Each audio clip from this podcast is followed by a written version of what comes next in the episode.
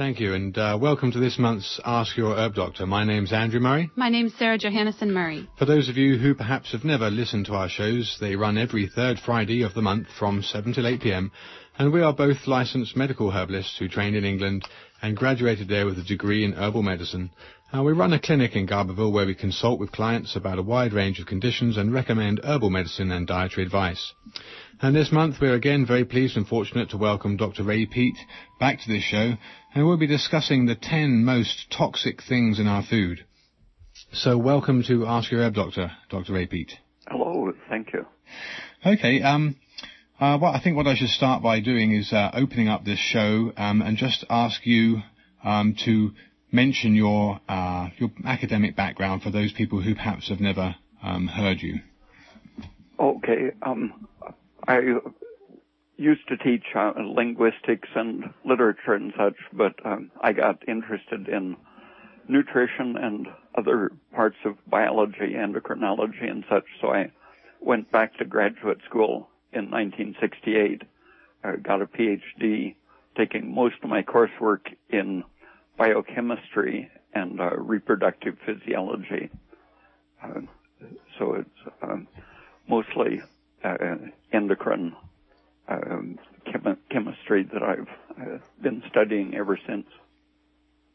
So for the last 45 years, Dr. Peat has been doing nutritional counseling in uh, reproductive physiology and hormones, especially specializing in hormones. Is that correct, Dr. Peat? Yes.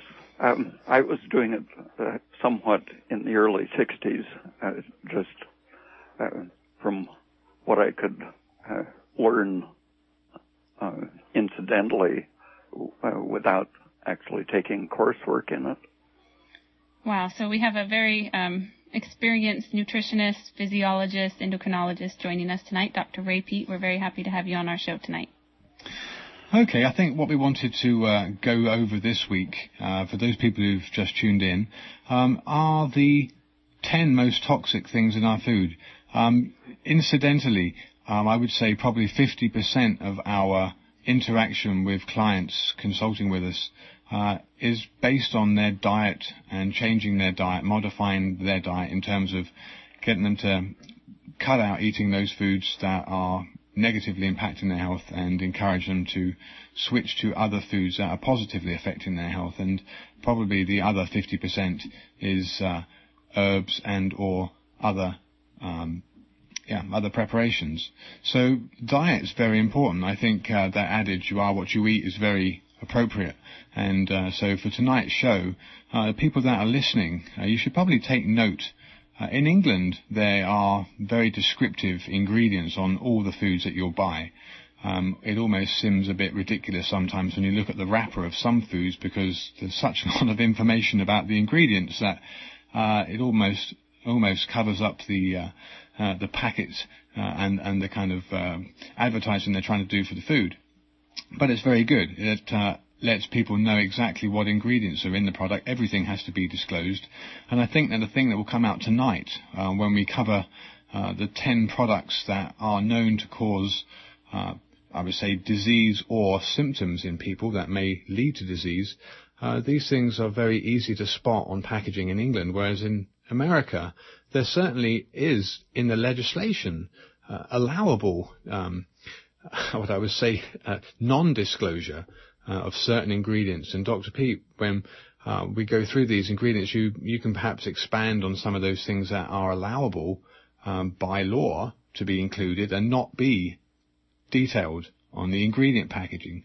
Um, so I know the uh, one of the main things that um, has come to light are the ever increasing processing agents used in foods uh, to the point now where food if you want to call it food in some cases, can be uh, basically broken down into a soup, rehomogenized, put into molds, pressed and formed into a certain type of food. Uh, and this is becoming, uh, I would almost say, an art, not in the uh, sense of being creative or artistic for itself, but for the sake of selling a product and turning a pretty non-edible food into an apparently edible and apparently good for you food. So um, the transglutaminases um, are a group of uh, compounds, uh, basically meat glue, if you like. Um, so these are the uh, um, uh, pro- pro- uh, agents that will bind uh, meats together. So, Dr. Peat, would you? Um, I know you have a lot of experience with the things that we're going to mention tonight, so I'd be very very pleased if you would uh, talk a little about the transglutaminases, what they do, and, and, their negative impacts on the foods that they're found in. Um, celiac disease has been uh, pretty much explained as uh, an overlap between part of the gluten protein molecule and a natural enzyme that we have in all of our cells and systems, uh, the transglutaminase, which sticks proteins together. And uh, this is induced by uh, lots of things to increase its quantity or decrease it. Uh, for example, the ACE inhibitors for mm-hmm. treating blood pressure yeah. Uh, have been discovered to uh, block it to the extent that uh, people's skin, can fall off, the, the epidermis separates and mm-hmm. forms blisters mm-hmm. and comes loose because of inhibiting the transglutaminase. But uh, other things can intensify the action. Estrogen, for example, uh, will cause uh, premature hardening of the uh, epidermis. Uh, the, the cells are uh, flattened and keratinized under the influence of estrogen, which is antagonized by vitamin A. the uterus and the skin and the breast are, are places that especially involve uh, these interactions uh, of uh, the, the hardening enzyme. And breast cancer and uterine cancer contain very large amounts of um, overproduction of the transglutaminase of certain kinds. Hmm. And uh, the um, the, the antibody reactions that are involved in celiac disease um, can inactivate the natural enzyme when it occurs. And for example, scleroderma, the uh, hardening and calcification of the skin and other membranes, um, can uh, apparently overlap considerably with celiac disease, uh, okay. I- involving uh, overactivation of, of the transglutaminase enzyme. Would you would you say that um, uh, being being related to estrogen that females would be at greater risk?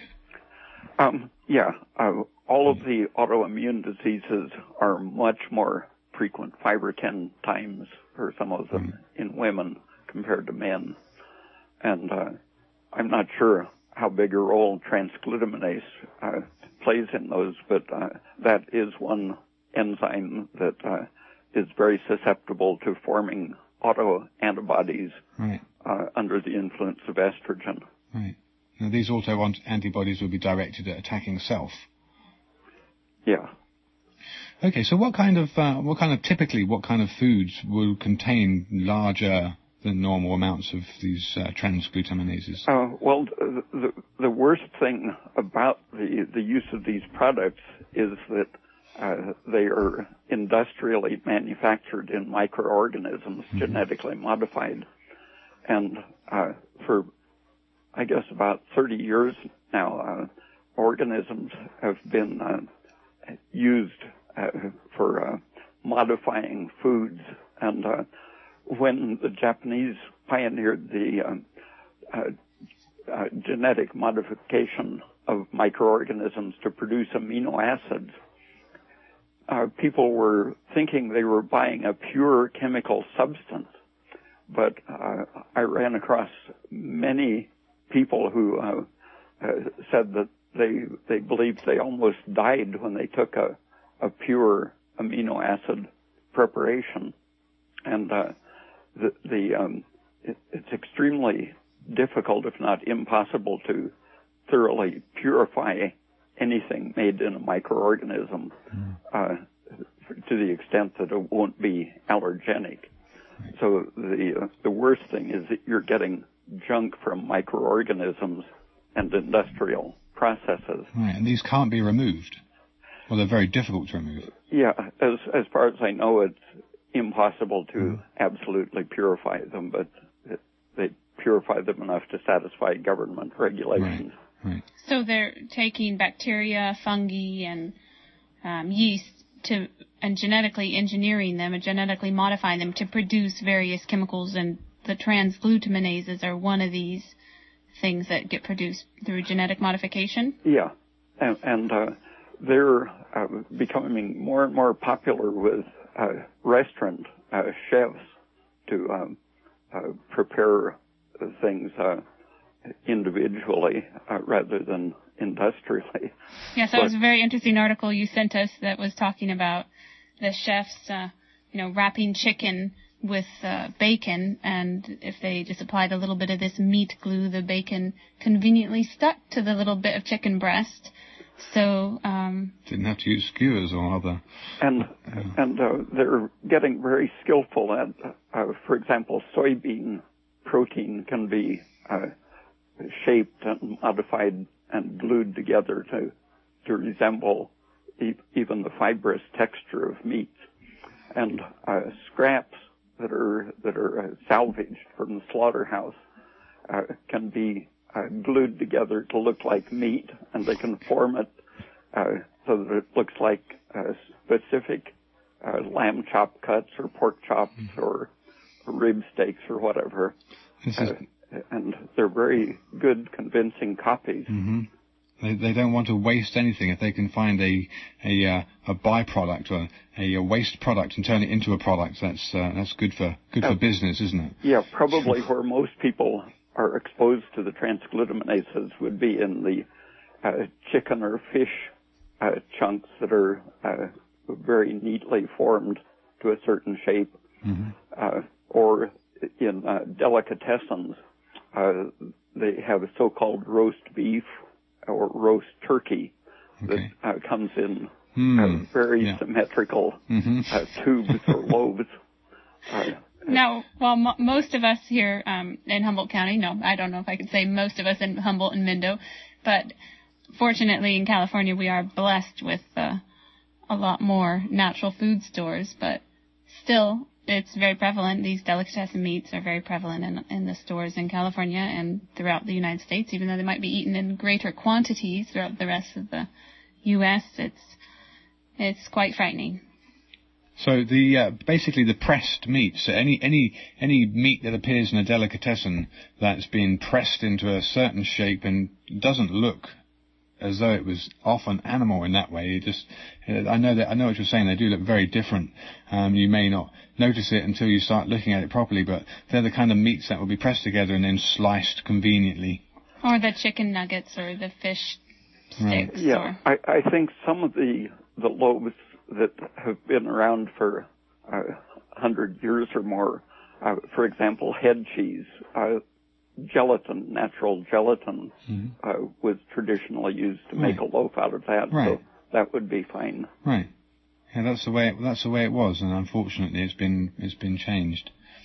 So just to recap on these transglutaminases, Dr. Peat, they're something that our body manufactures um, naturally, and they have a a purpose, but when we take them in increased numbers through these processed foods, is that when it starts to cause the problem? Yeah, everything that we eat or inhale is um, uh, processed by our immune system, uh, sampling things that uh, hit the intestinal membranes or that leak through the membrane into the bloodstream.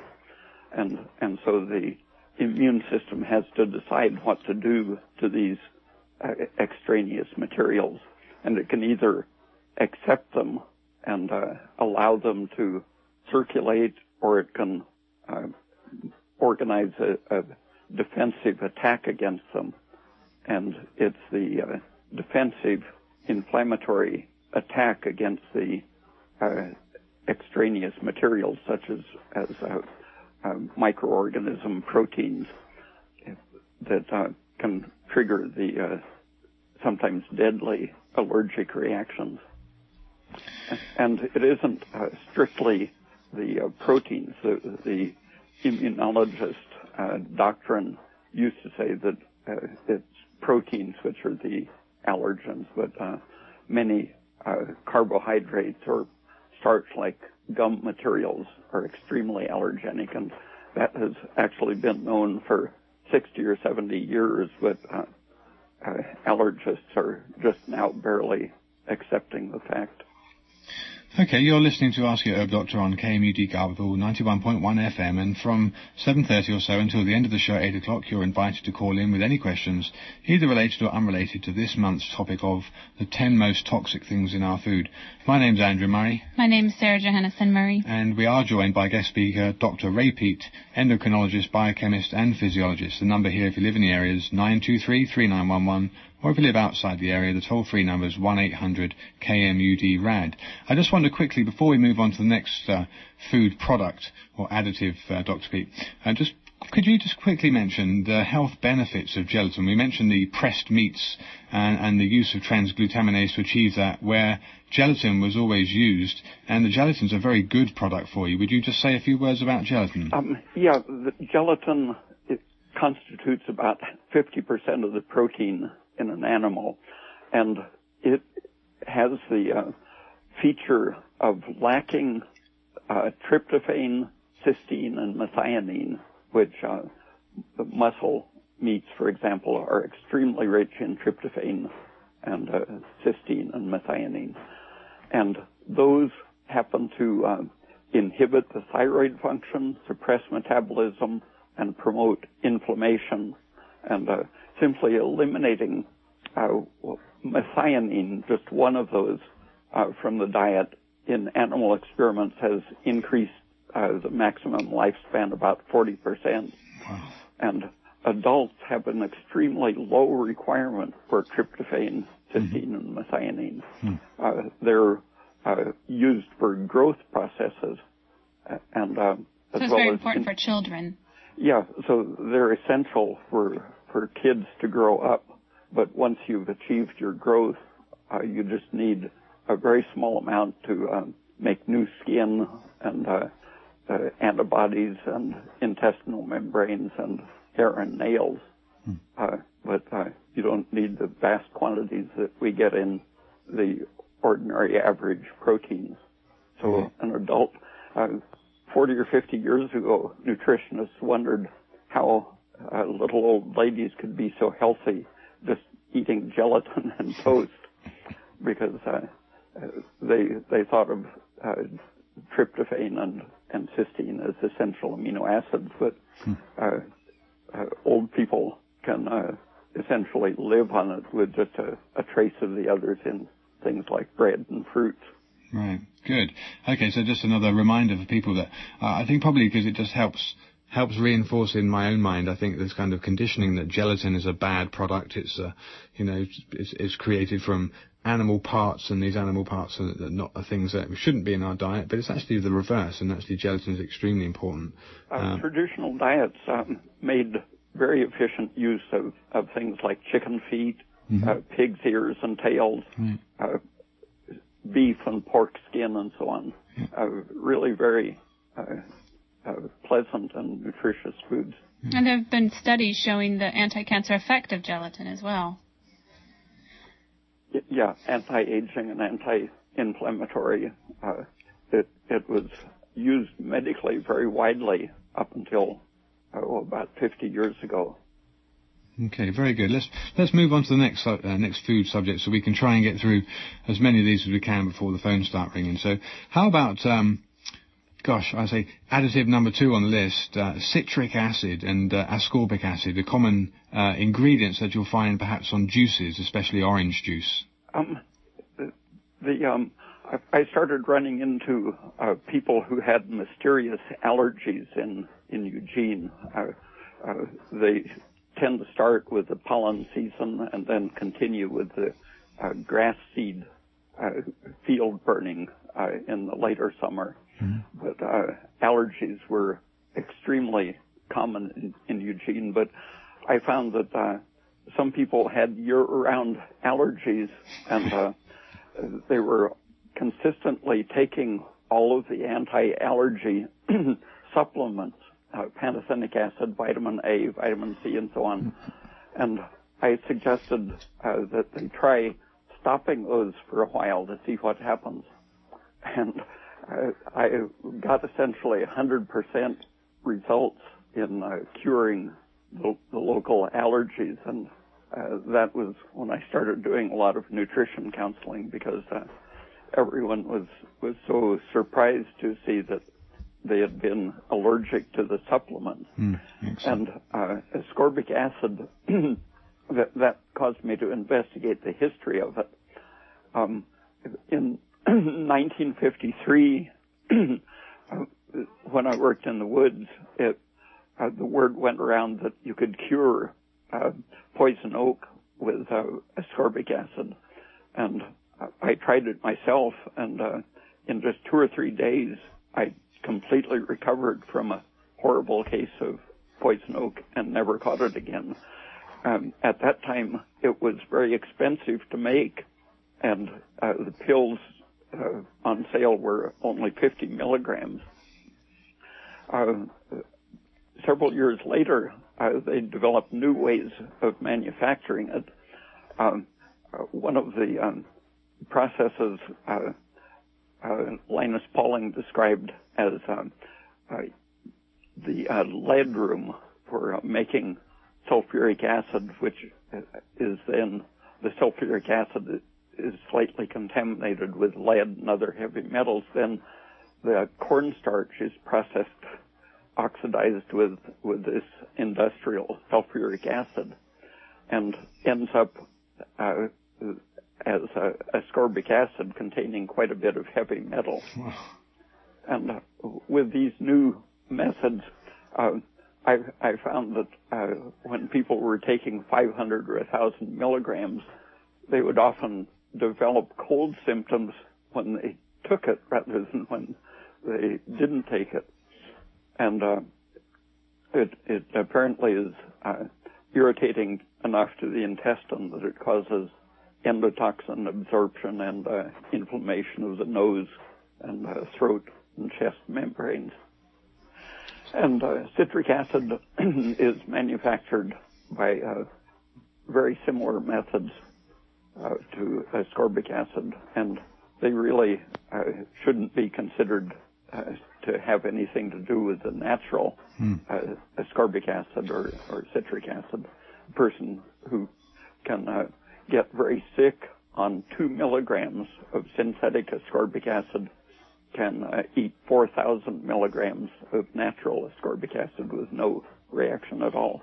I think that's a very important point, just saying that uh, actually, even though they might call it the same product, actually the industrial manufacture of it produces a very different effect. Um, yeah, one researcher uh, dissolved a 500 milligram tablet of commercial ascorbic acid mm. in a liter of water and then put it in a, a, a machine that measures free radicals. And uh, he said it was uh, like a storm of free radicals. Wow. That he said it's amazing.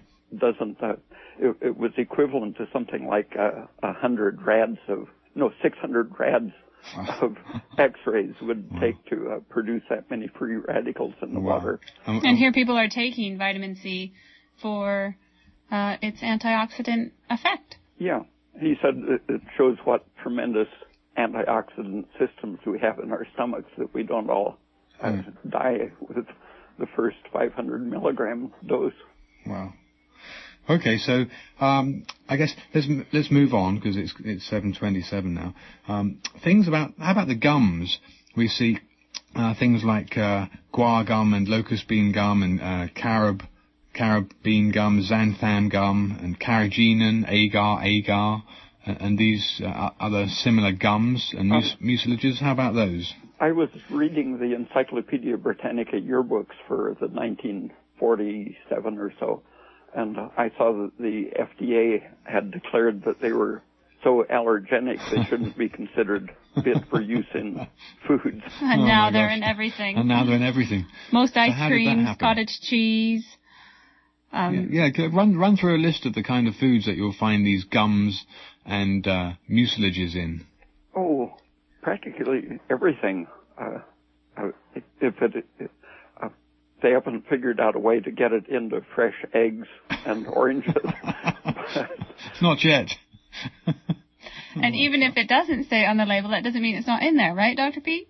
Uh, yeah, and surprisingly, even organic foods, uh, mm-hmm. mm-hmm. sometimes they don't have to list uh, things like sulfites right. uh, yeah, on the wines. labels, yeah. but I think they do have to list carrageenan, but uh, it can be in the food as a, a gum uh, a thickener, for example, right. and still be called organic. Right. But uh, not long ago, there was a publication uh, of uh, a person who died after having an alginate dental impression made wow. uh, uh with anaphylactic shock. And, so they're very allergenic because an alginate would be like the agar agar, right? Yeah, and in in the uh, dental school at the University of Kansas, students were practicing making alginate impressions on each other, and uh, out of uh, 227, there were um, uh, close to 50 of them who developed wow. blisters wow. in their mouth. Wow. Uh, uh That's about 18%. Took about five days to clear up. Wow. So just contact can, can in 20% of the people create blisters and in occasional unlucky people it can kill them. Wow. So these are really the things that, are, if, if people that are listening to the show want to think about these things, uh, they're basically the thickeners. So the kind of foods that we found in. I mean, ice cream, believe it or not, it's uh, certainly present in ice cream. And organic whipping cream, I noticed. Okay, whipping cream. Mm-hmm. And how about uh, cottage cheese? I think you've seen cottage cheese with. Um, yeah, Organic Valley and the mm, Clover cottage ahead, cheese; yeah. those have it in there. I'm a fan of cottage cheese, and I was uh, hard pressed to find one that didn't have it. And finally, I found Nancy's. It's quite tart, but it does have it in there. It doesn't have the guar gums in there. And um, so what I eventually did started making my own cottage cheese, which is quite simple. So what, other, what other foods? Let's just quickly mention other foods that people can just take a look at the ingredient panel and see for themselves. So things like ice cream, cottage cheese, um, bread products, uh, cookies, uh, tortillas, believe it or not.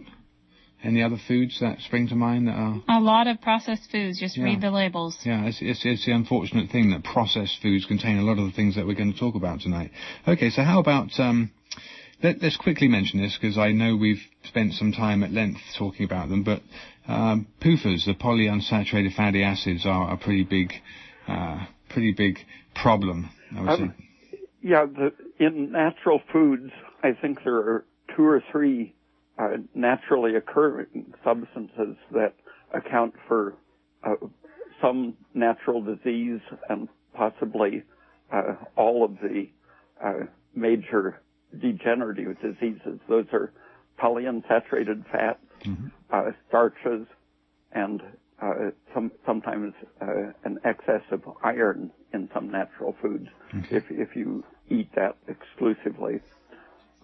for example, if you ate liver, uh, every day uh, accompanied by uh, orange juice, you would absorb a toxic amount of, of iron. Right. But uh, uh, just over the, the period of, um, of several years, uh, you can see the accumulation of the polyunsaturated fats in the tissues, so that old animals have highly polyunsaturated brain tissue and and uh, all through the tissues. It's uh, uh, more unsaturated, and the long-lived animals uh, that are uh, remarkable for living longer than you would expect uh, are unusually saturated in their fats.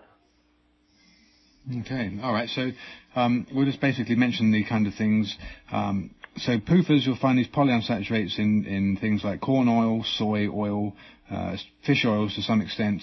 Um, and these are things that, not so much the fish oils, but the corn and uh, the other oils, uh, are things that are certainly used as frying uh, frying oils, or things that are you know, basically fried chips or fries, French fries, and, and other products that are fried. Usually fried in these kind of oils. So certainly uh, things to look out for. In terms of uh, what they do, Dr. Peat, just quickly mention some of the uh, some of the conditions that they can lead to? Um, arthritis, cancer, uh, dementia, um, uh, wrinkly skin, susceptibility to um, sunburn. An article that just came out two months ago uh, was looking at the uh, pigment epithelium in the retina, mm-hmm. and uh, they found that uh, the linoleic acid in particular, but all of the polyunsaturated fatty acids, uh, created an inflammatory process that uh, basically accelerates the degeneration of the retina. Uh, one of my newsletters a couple of years ago uh, went over that, but this was uh, just a couple of months ago. A new article uh, showed that stearic acid or saturated fatty acids don't do that. Hmm. And uh, for many years, some researchers on alcoholic liver disease have been showing that it's the uh, polyunsaturated fats which cause cirrhosis and hepatitis when they drink alcohol. Okay. Um, in India, alcoholics who are in the butter, uh, ghee, and milk eating regions uh, okay. uh, don't get cirrhosis. Right. Okay, so that the cirrhosis is uh, not apparent at all in those in those people. Then it's purely those people that would drink or consume alcohol in the presence of polyunsaturated uh, oils in their diet. Yeah, and a, a group led by a man named Nanji uh, has demonstrated that saturated fats can basically cure uh, alcoholic cirrhosis wow. and hepatitis. Wow. Even in the presence of them continuing to drink, um, I think you said uh, 32 ounces of uh, vodka yeah, a day? Uh, that wasn't Nanji's group, but uh, it was uh, about 30 or 40 years ago. Someone did allow them to drink a quart of vodka every day, and they wow. still recovered when they wow. had their saturated fats. Wow. So, so saturated, naturally occurring saturated fats, to recap for our listeners, are butter, coconut oil, palm oil if it's been separated, because there's two portions of the palm oil, Animal, um, beef and lamb fat yeah. and uh, cocoa butter. Yeah. So those are the saturated fats and the polyunsaturated fats. To name a few more, sesame seed oil, or even the nuts and seeds in high quantities will provide a lot of uh, polyunsaturated fats if you eat primarily nuts and seeds. And um, chickens and pigs if they're fed on a high corn and soy diet. Which they all are in this country. Yeah, their fats will be uh, representative of what they were eating. Even our eggs, because all chickens, even if they're fed organic feed, are yeah, fed. Yeah, they used to talk about the uh, high saturated fat and cholesterol content of eggs, but about 30 years ago, someone decided to reanalyze and found that they're, uh, at that time they were already almost purely polyunsaturated. Wow. So eggs aren't even saturated, don't even have saturated fat anymore because they feed the chickens corn and soy as mm-hmm. the main primary food. Okay. All right. Well, you're listening to Ask Your Herb Doctor on KMUD Garberville 91.1. Uh, and any time now until 8 o'clock, uh, you're invited to call in with any questions, either related or unrelated to this month's topic of the 10 most toxic thing in our food. Uh, my name's Andrew Murray. My name's Sarah Johannesson Murray. And we're joined by guest speaker Dr. Raymond Peat, endocrinologist, biochemist, and physiologist. The number here, if you live in the area, is 923-3911, or if you're outside the area, 1-800-KMUD-RAD. Okay, so let's let's go on to the uh, next uh, group of food products or food uh, in, yeah, incorporations into food uh, or food, you know, things that make up the um, bulk of food in some people's diets. Yeah, well, Dr. Peat, you um, kind of categorized saying three toxic things that are in our foods naturally occurring rather than as food additives are the polyunsaturates, the starches, and excess iron. So let's talk about starches. Starches, yeah. Um, a, man named uh, Gerhard Volkheimer, an immunologist in Berlin, uh, had apparently uh, read some of the older studies about 100 years ago, and he tested on his uh, medical students, uh, having them uh, drink a, a, solution about a cupful of cornstarch stirred into water, or, or uh, potato starch, various vegetable starches, and then he would draw a blood sample uh, periodically, and uh, at, at, first it was very clear that uh, within about 10 or 15 minutes of, of drinking the starch solution, you would find a lot of the unprocessed starch uh, pellets in the bloodstream, uh, the same size that they were when they were ingested. Mm-hmm. And uh, in some of these uh, starches, the diameter of the starch grain is as much as 100 microns across, 10 wow. times wow. as wide as the cells that line the intestine. Mm-hmm. so how did it get through? Um, the process is called persorption, but basically it just means they uh, are pressed on one side and they pop out the other side.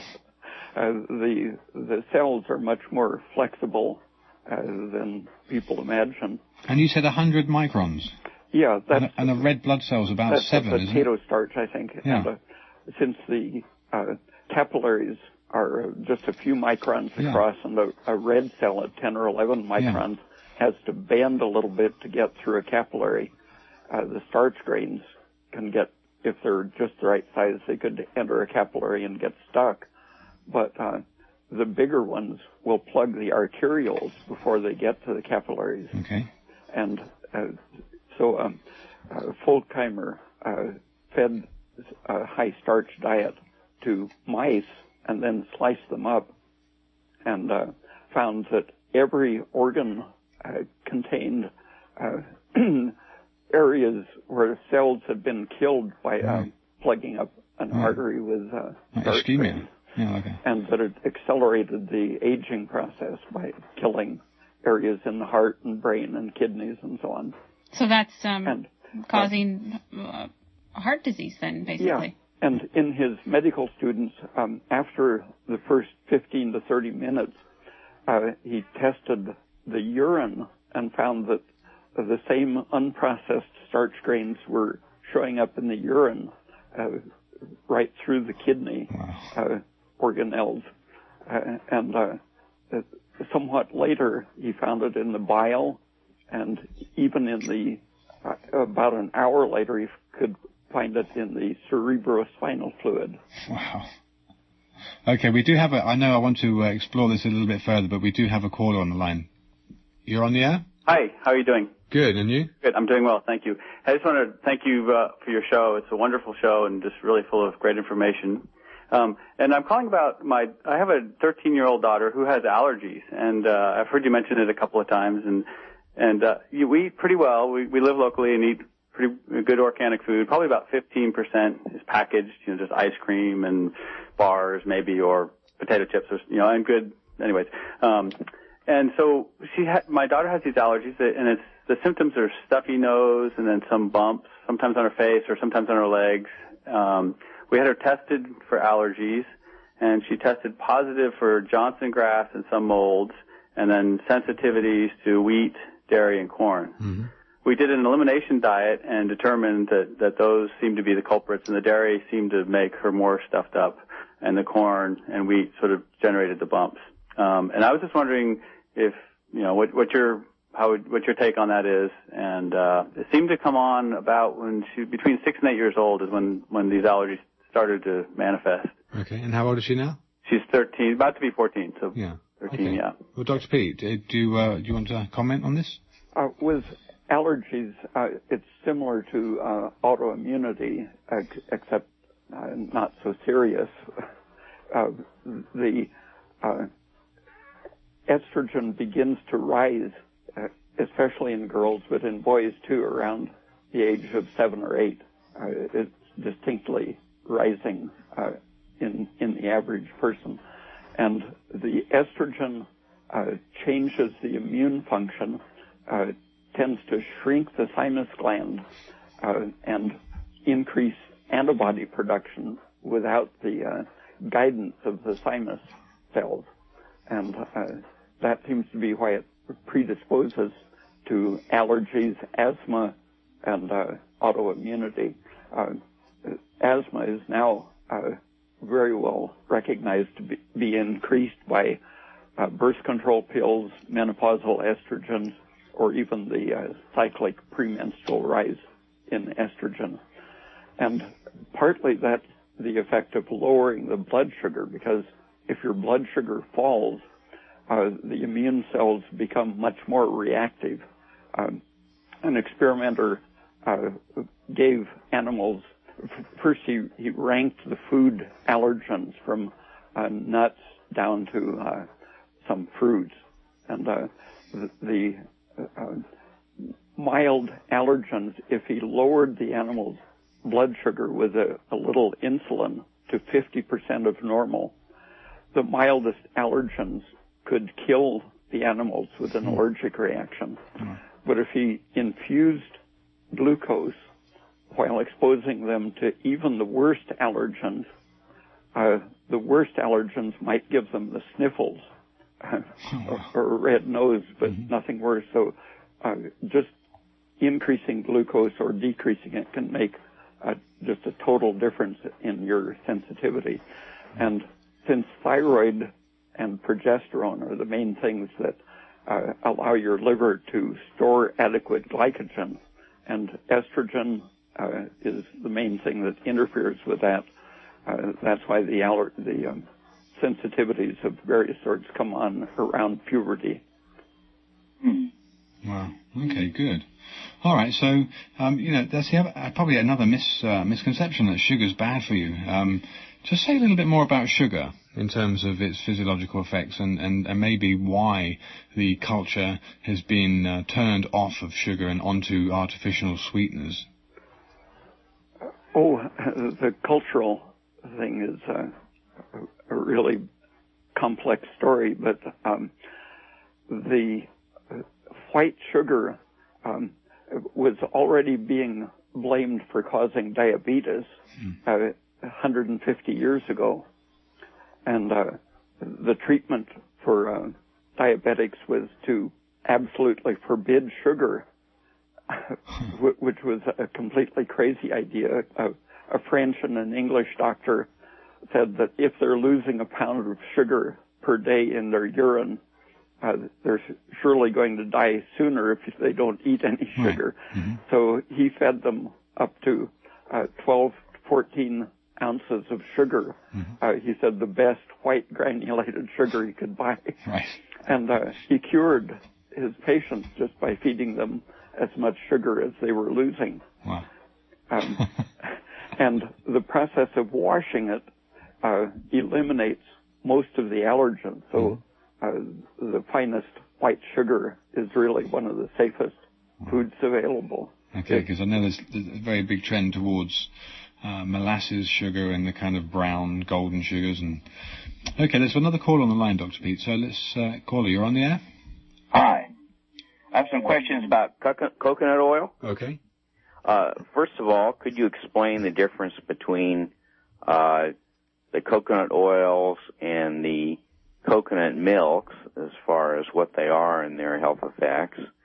And and and then the other question I have has to do with recipes for coconut oil. I find it works great in stir fries if you mix it with sesame oil or something, but it doesn't really have a flavor that's conducive to, you know, eggs or things like that. And I'm just wondering if you have any suggestions for recipes for coconut oil that that would would go well with. Thank you. Um, the coconut water is a pretty safe material uh, when the coconut is uh, relatively fresh.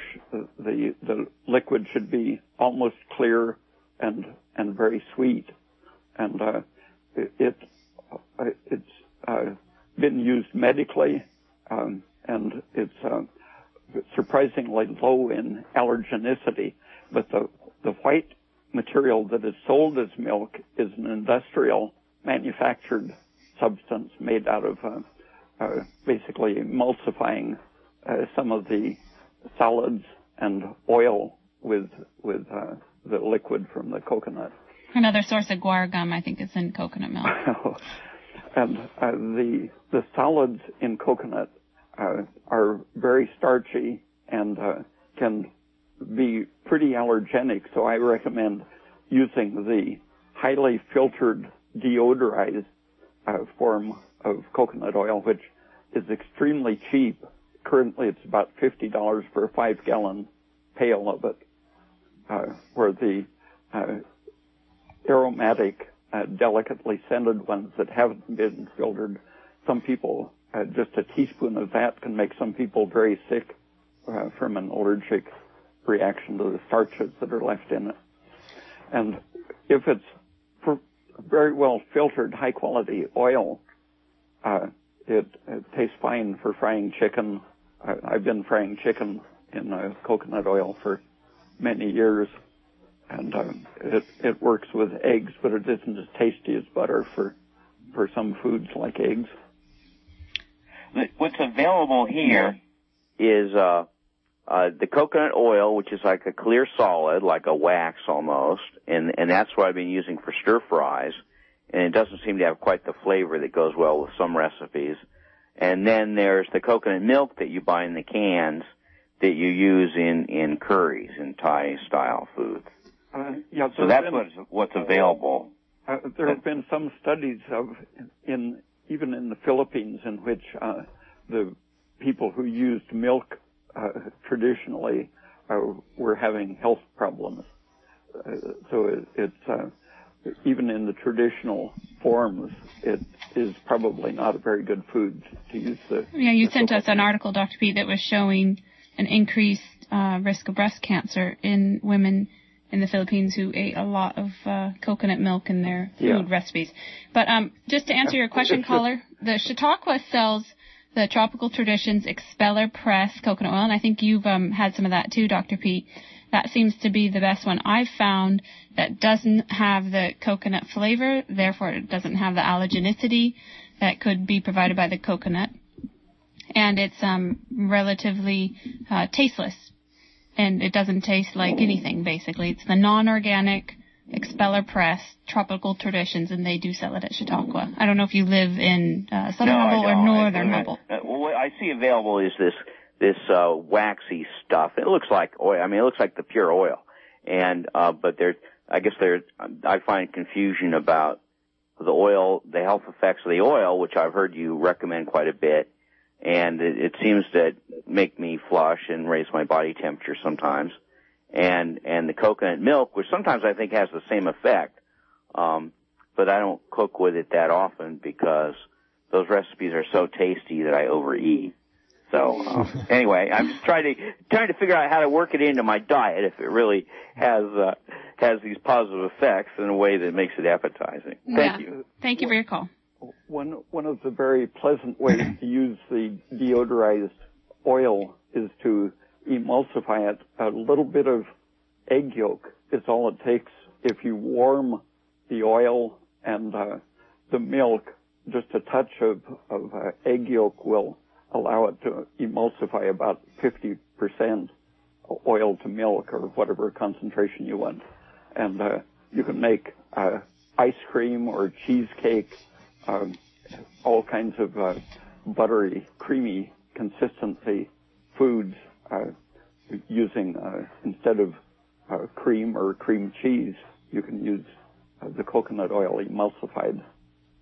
Okay, very Great, good. Thank you for let's, that. Let's move on. I think I wanted to uh, cover the starches a little bit more, but let's move on to um, the next ingredient, the uh, GMO microbial enzymes and the vegetarian rennet. Uh, these are kind of cheese replacements. Will you talk a little bit about rennet and why natural rennet from a cow's, a young calf's stomach is not being used now, but it's being genetically modified on yeasts and other microorganisms, and how this has contributed to uh, allergies in people and people that say they can't eat cheese, etc.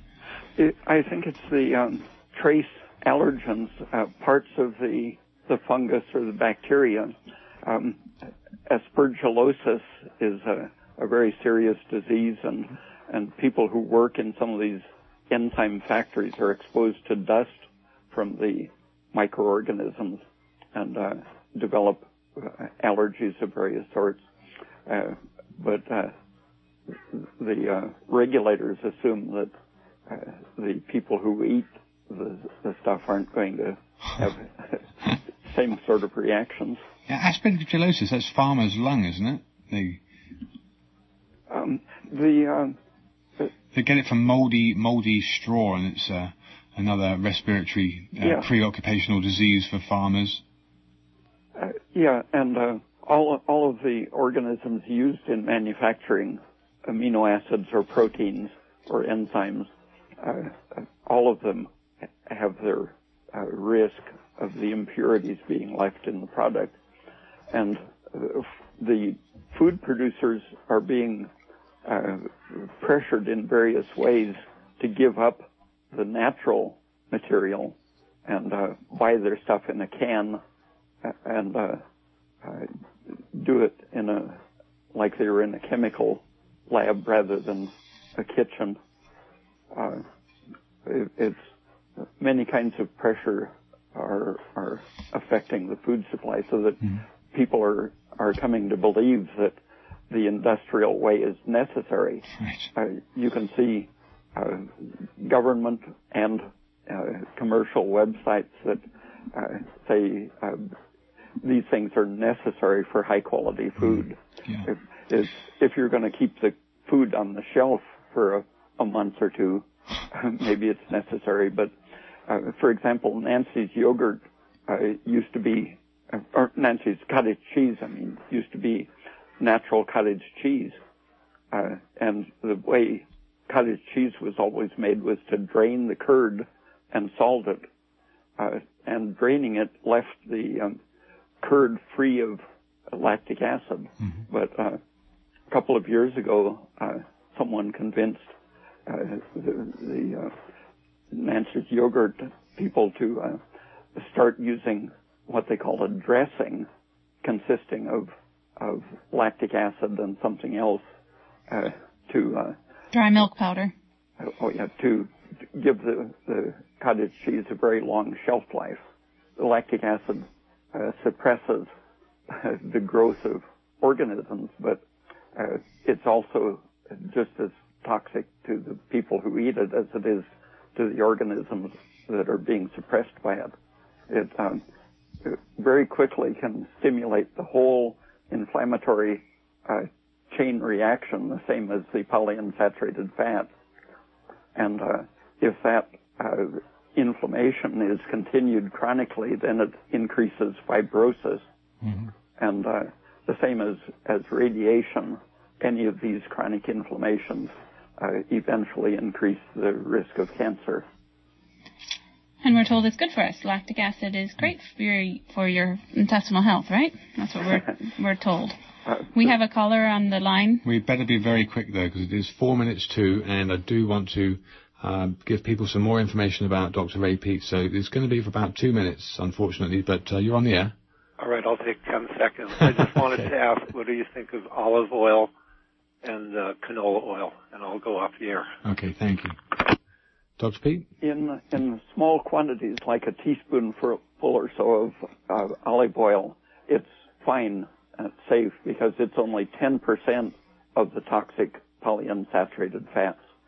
Uh, canola oil is uh, very high in the polyunsaturates, and uh, it it got its reputation as being a healthful oil about uh, 30 years ago when they learned to uh, lower the erucic acid content. But Hans Selye uh, demonstrated that it is not the erucic acid which was causing it to uh, cause heart damage and, and other degenerative processes. It was the linoleic acid itself, the so-called essential fatty acid, which was causing uh, death of heart cells. And he showed that just by adding stearic acid from cocoa butter, he could uh, neutralize the toxic effect on the heart. So it, it's the ratio, and uh, canola oil has a very high content of the dangerous polyunsaturates.